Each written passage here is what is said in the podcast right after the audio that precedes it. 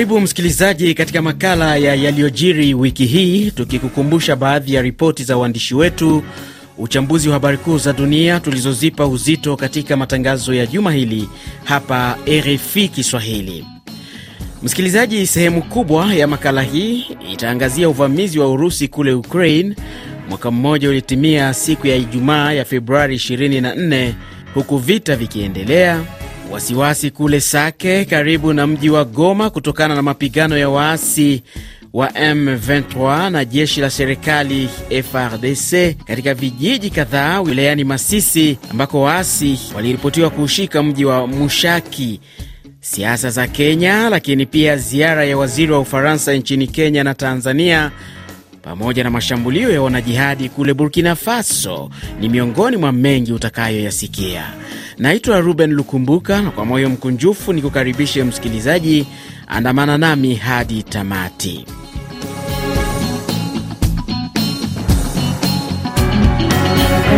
Makala hii inaanzia barani Ulaya, nchini Ukraine, huko ambako Februari 24 mwaka huu ilitimia mwaka mmoja kamili tangu Urusi ilipoivamia jirani yake Ukraine katika vita vinavyoelezwa kuwa vikubwa zaidi barani Ulaya tangu kumalizika kwa vita vya pili vya dunia. Mwandishi wetu Victor Abuso na mengi zaidi. Miezi kadhaa kabla ya uvamizi huo, Urusi ilianza mazoezi ya kijeshi katika mpaka na Ukraine huku jitihada za kimataifa za kidiplomasia kuzuia uvamizi huo zikigonga mwamba. Ilipofika Februari 24, wanajeshi wa Urusi waliingia Ukraine wakiwa kwenye magari ya kijeshi na kuanza mashambulio yaliyozua wasiwasi na kusababisha wakazi wa maeneo ya mashariki kuanza kukimbilia katika mataifa jirani. Rais Vladimir Putin katika hotuba yake aliyoitoa kwa taifa na kufuatiliwa kote duniani alieleza uvamizi huo kama operesheni ya kijeshi katika nchi aliyosema ni sehemu ya Urusi na kuhoji uhalali wake kama taifa. Mwaka mmoja baadaye, maelfu ya watu wameuawa na zaidi ya milioni nane wamekimbia nchi ya Ukraine kwa mujibu wa Umoja wa Mataifa. Na licha ya mataifa magharibi yakiongozwa na Marekani kuwekea vikwazo vya kiuchumi, Urusi imeendelea kuishambulia Ukraine. Kwa kipindi hiki cha mwaka mmoja, Ukraine imekuwa ikishinikiza washirika wake ambao ni nchi za magharibi kuipa silaha za kuishinda Urusi, msaada ambao imekuwa ikipokea, lakini pia imekuwa ikipata msaada wa fedha. Uvamizi wa Urusi nchini Ukraine umesababisha wakimbizi zaidi ya milioni nane ambao wamekimbilia katika mataifa ya bara Ulaya, miongoni mwao wakiwa Waafrika zaidi ya mia nne wengi wao wakiwa ni wanafunzi kutoka Nigeria, Kamerun na Jamhuri ya Kidemokrasia ya Kongo waliopewa hifadhi nchini Ufaransa. Sylvie Kofi ni mwandishi wa RFI Kifaransa. Alikuwa na wanafunzi hao jijini Paris na ripoti yake inasomwa studioni na Carol Korir. Mwaka mmoja baada ya kusubiri, Pepe Dukali, raia wa Cameroon mwenye umri wa miaka 21, amepata kibali cha kuishi nchini Ufaransa na sasa ataendelea na masomo yake yaliyoathiriwa na vita. Nimepoteza mwaka, inaumiza, ila nina subra nyingi. Unajua, inabidi usubiri. Kwa sasa najifundisha mauzo ya kutumia mtandao ambayo ni tofauti kabisa na nilichokuwa nimesomea Ukraine, uhandisi kwenye matibabu. Kwa kweli si rahisi. Taarifa ya wizara ya vyuo vikuu vya Ufaransa inazuia wanafunzi wa kigeni waliokimbia vita nchini Ukraine kusomea udaktari. Ange Jore Biani, raia wa Cote d'Ivoire, yeye alikuwa anasomea maswala ya ununuzi na sasa amepata barua ya kumtaka aondokee.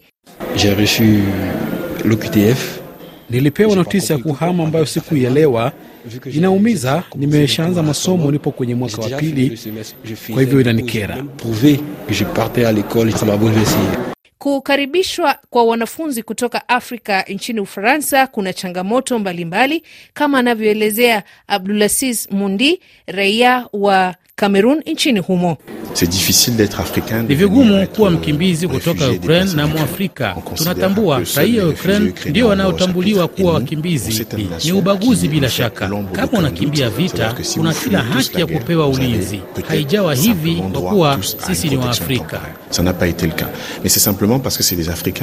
Mapigano yanapoendelea, baadhi ya wanafunzi wataendelea na masomo yao bila kulipa ada katika mwaka ujao wa masomo. Msikilizaji, lakini kabla ya kufikia maadhimisho haya ya mwaka mmoja tangu Urusi ivamie Ukraine, Rais wa Marekani Joe Biden alifanya ziara ya kushtukiza nchini Poland siku ya Jumanne akitokea Ukraine na ambako kwenyewe pia alifanya safari ya kushtukiza, na huko aliahidi nchi yake kutoa kiasi cha dola milioni 500 kununua silaha kwa ajili ya Kiev.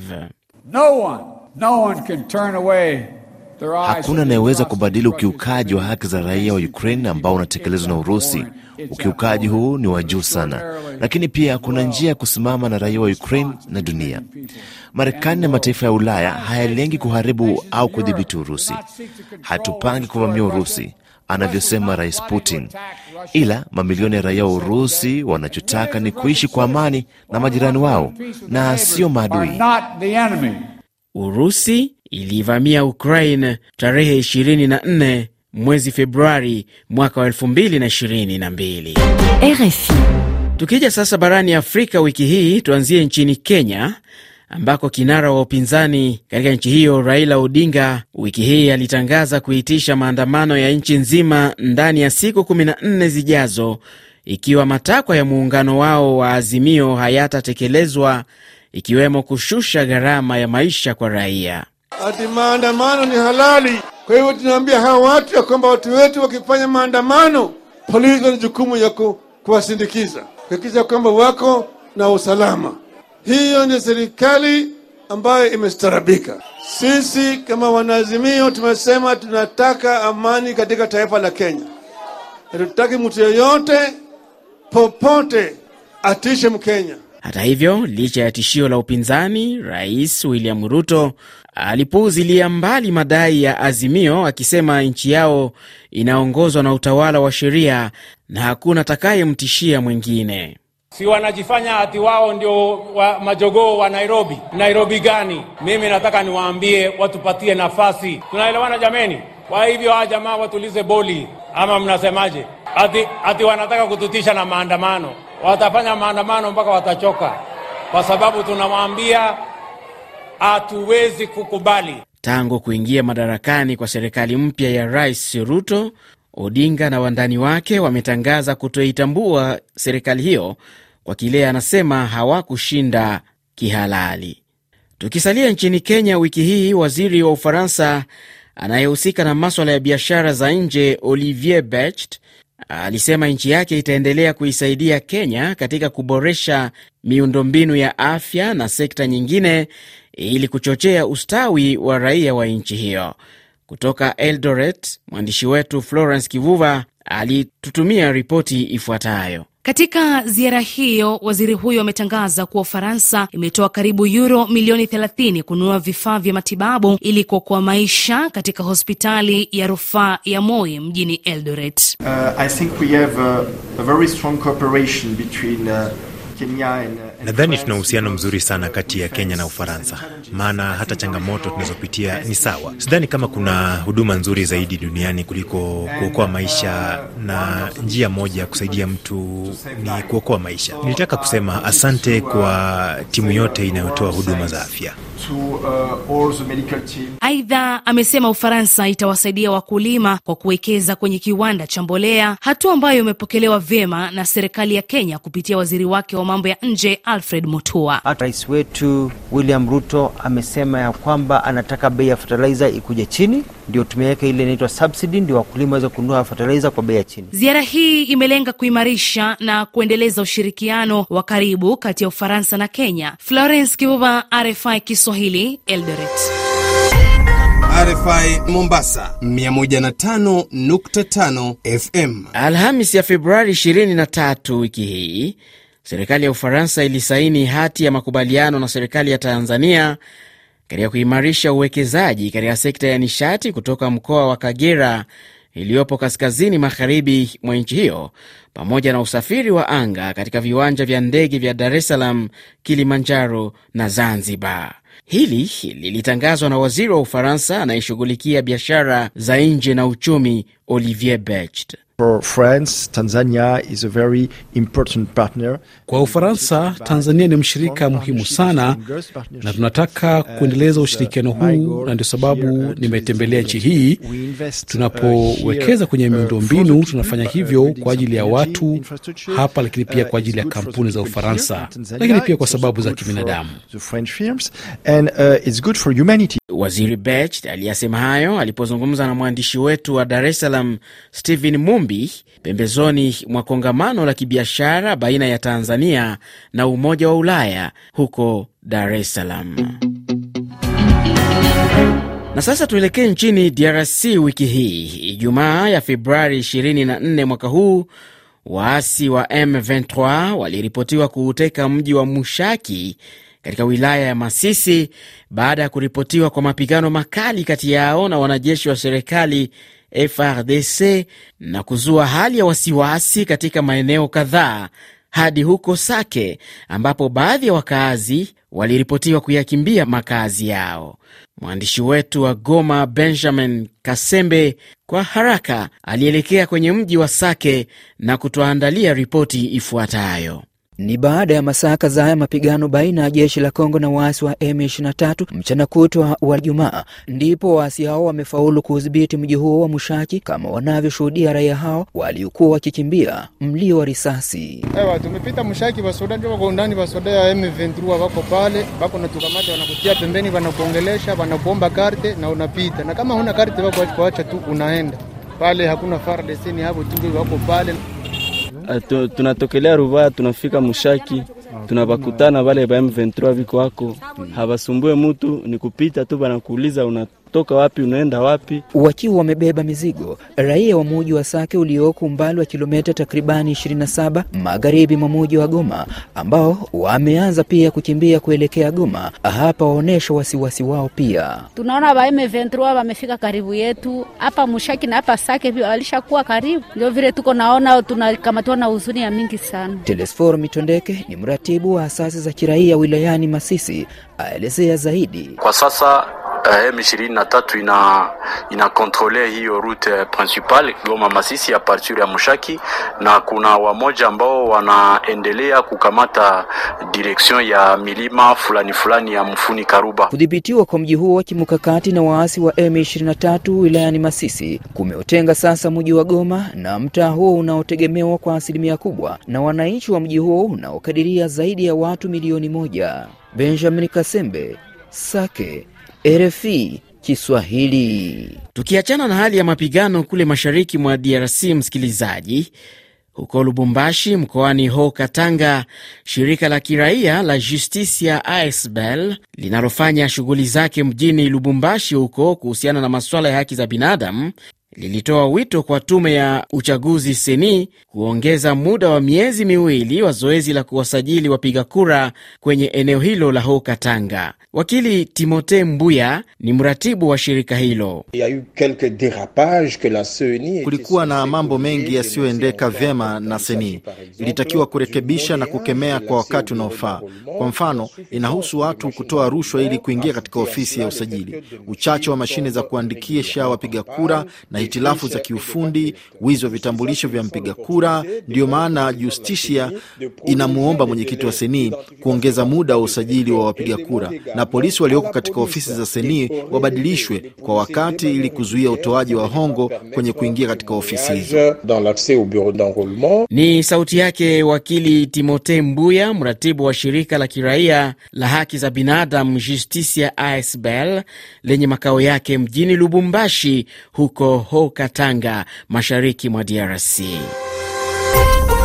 RFI Burundi, Mlima Manga 103.7 FM. Kule Sudan Kusini, Alhamisi ya Februari 23, rais wa nchi hiyo Salva Kiir alisema anawataka raia wa nchi yake zaidi ya milioni mbili wanaoishi katika mataifa jirani za Kenya na Uganda kuanza kurudi nyumbani na kuwaahidi kuwa serikali yake itawapa usalama. Katika eneo la pembe ya Afrika, wataalamu wa hali ya hewa katika nchi za pembe ya Afrika yaani wanaonya kuwa kwa msimu wa sita eneo hilo halitaendelea kushuhudia uhaba wa mvua, suala wanalosema linaleta hofu zaidi, wakati huu mvua ambayo hunyesha kati ya mwezi Machi na Mei ikisubiriwa.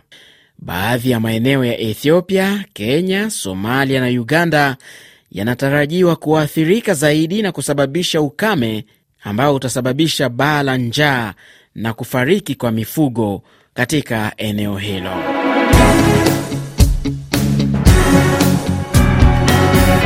Tuangazie yaliyojiri katika ukanda wa Afrika magharibi na kaskazini, tukianzia huko Nigeria. Msikilizaji, ni kuwa wananchi wa nchi hii Jumamosi ya Februari 25 wajitokeza kuchagua rais na wabunge wao, lakini siku moja kabla ya kufanyika kwa uchaguzi huo, uhaba wa noti mpya naira uliendelea kuwatatiza wananchi, hata kwa wale ambao hufanya miamala ya simu, hali inayoathiri uchumi wa taifa hilo na raia wengi wakionekana kuchoshwa. Ripoti ya mwandishi wa RFI Amelie Tule aliyeko Abuja inasomwa studioni na Benson Wakoli. Nyuso za raia kwenye foleni kwenye benki mbalimbali nchini Nigeria waliojaa na wasiwasi ni ishara tosha kwamba raia nchini Nigeria wamechoshwa na uhaba wa kutafuta sarafu mpya. Gloria Mamadu anasema amepanga foleni kwa saa nane kutafuta dola kumi. Jana singeweza kutoa dola mbili pekee, nilipanga foleni hadi saa kumi na mbili jioni. Nataka haya yote yakome, hali hii inazidi. Raia mwingine Rom Williams anayestaafu, yeye ana maoni tofauti kuhusiana na kinachoendelea na anaunga mkono matumizi ya pesa kutumia njia ya simu.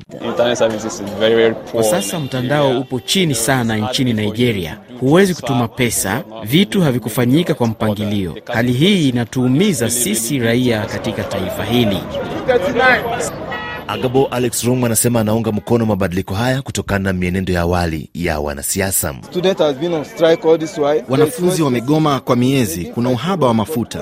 Hatujaona kiongozi akitetea maslahi yetu, maana tumeona pale awali wanasiasa wenye pesa hutoa pesa hizo kwa raia wakati wa uchaguzi.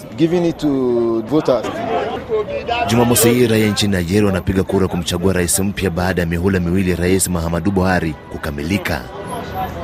Jumanne ya Februari 21, waziri wa majeshi ya Ufaransa Sebastien Lecornu aliahidi nchi yake kuisaidia kijeshi nchi ya Cote d'Ivoire, wakati huu utawala wa Paris ukisaka mikakati mingine ya kusalia kwenye nchi za Afrika Magharibi baada ya majeshi yake kufukuzwa nchini Mali na Burkina Faso. Sebastien Lecornu alisema L'armée de Côte d'Ivoire n'a rien à voir aujourd'hui avec... Jeshi la Ivory Coast halina chochote cha kuangalia leo. Kama ilivyokuwa miaka kumi iliyopita, jeshi hili la Ivory Coast halitabaki vile vile miaka kumi ijayo.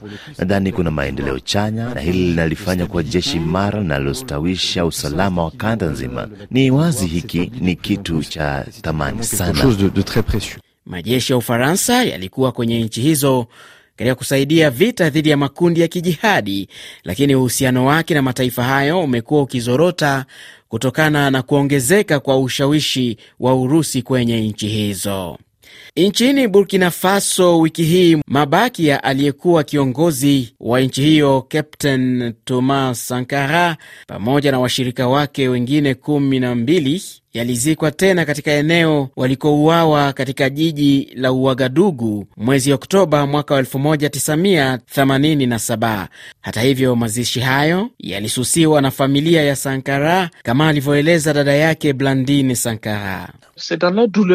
Ni kwa uchungu tulio nao leo. Kitu pekee ninachoweza kusema ni kufungia nafsi za wafu wetu katika damu ya uchungu huo, katika mahali walipouliwa ni kutulazimisha kuja kutembelea kwenye damu za ndugu zetu kwa kutoa heshima.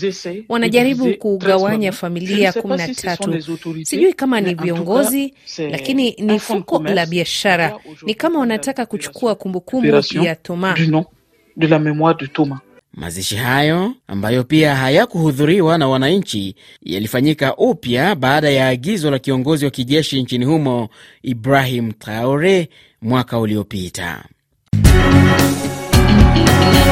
Wengineko duniani, nchi tisa wanachama wa Baraza la Usalama la Umoja wa Mataifa ikiwemo Marekani walikosoa ukimya wa Umoja wa Mataifa kuhusu majaribio ya silaha za nyuklia yanayoendelea kufanywa na utawala wa Korea Kaskazini. Matamshi ya Marekani yalikuja baada ya wiki hii pekee Pyongyang kufanya majaribio mawili ya makombora yake ya masafa marefu. Ni kwa taarifa hiyo, msikilizaji, ndiyo nami nafikia tamati ya makala ya yaliyojiri wiki hii. Naitwa Ruben Lukumbuka. Hadi tutakapokutana tena, panapo majaliwa, asanteni sana na kwaherini.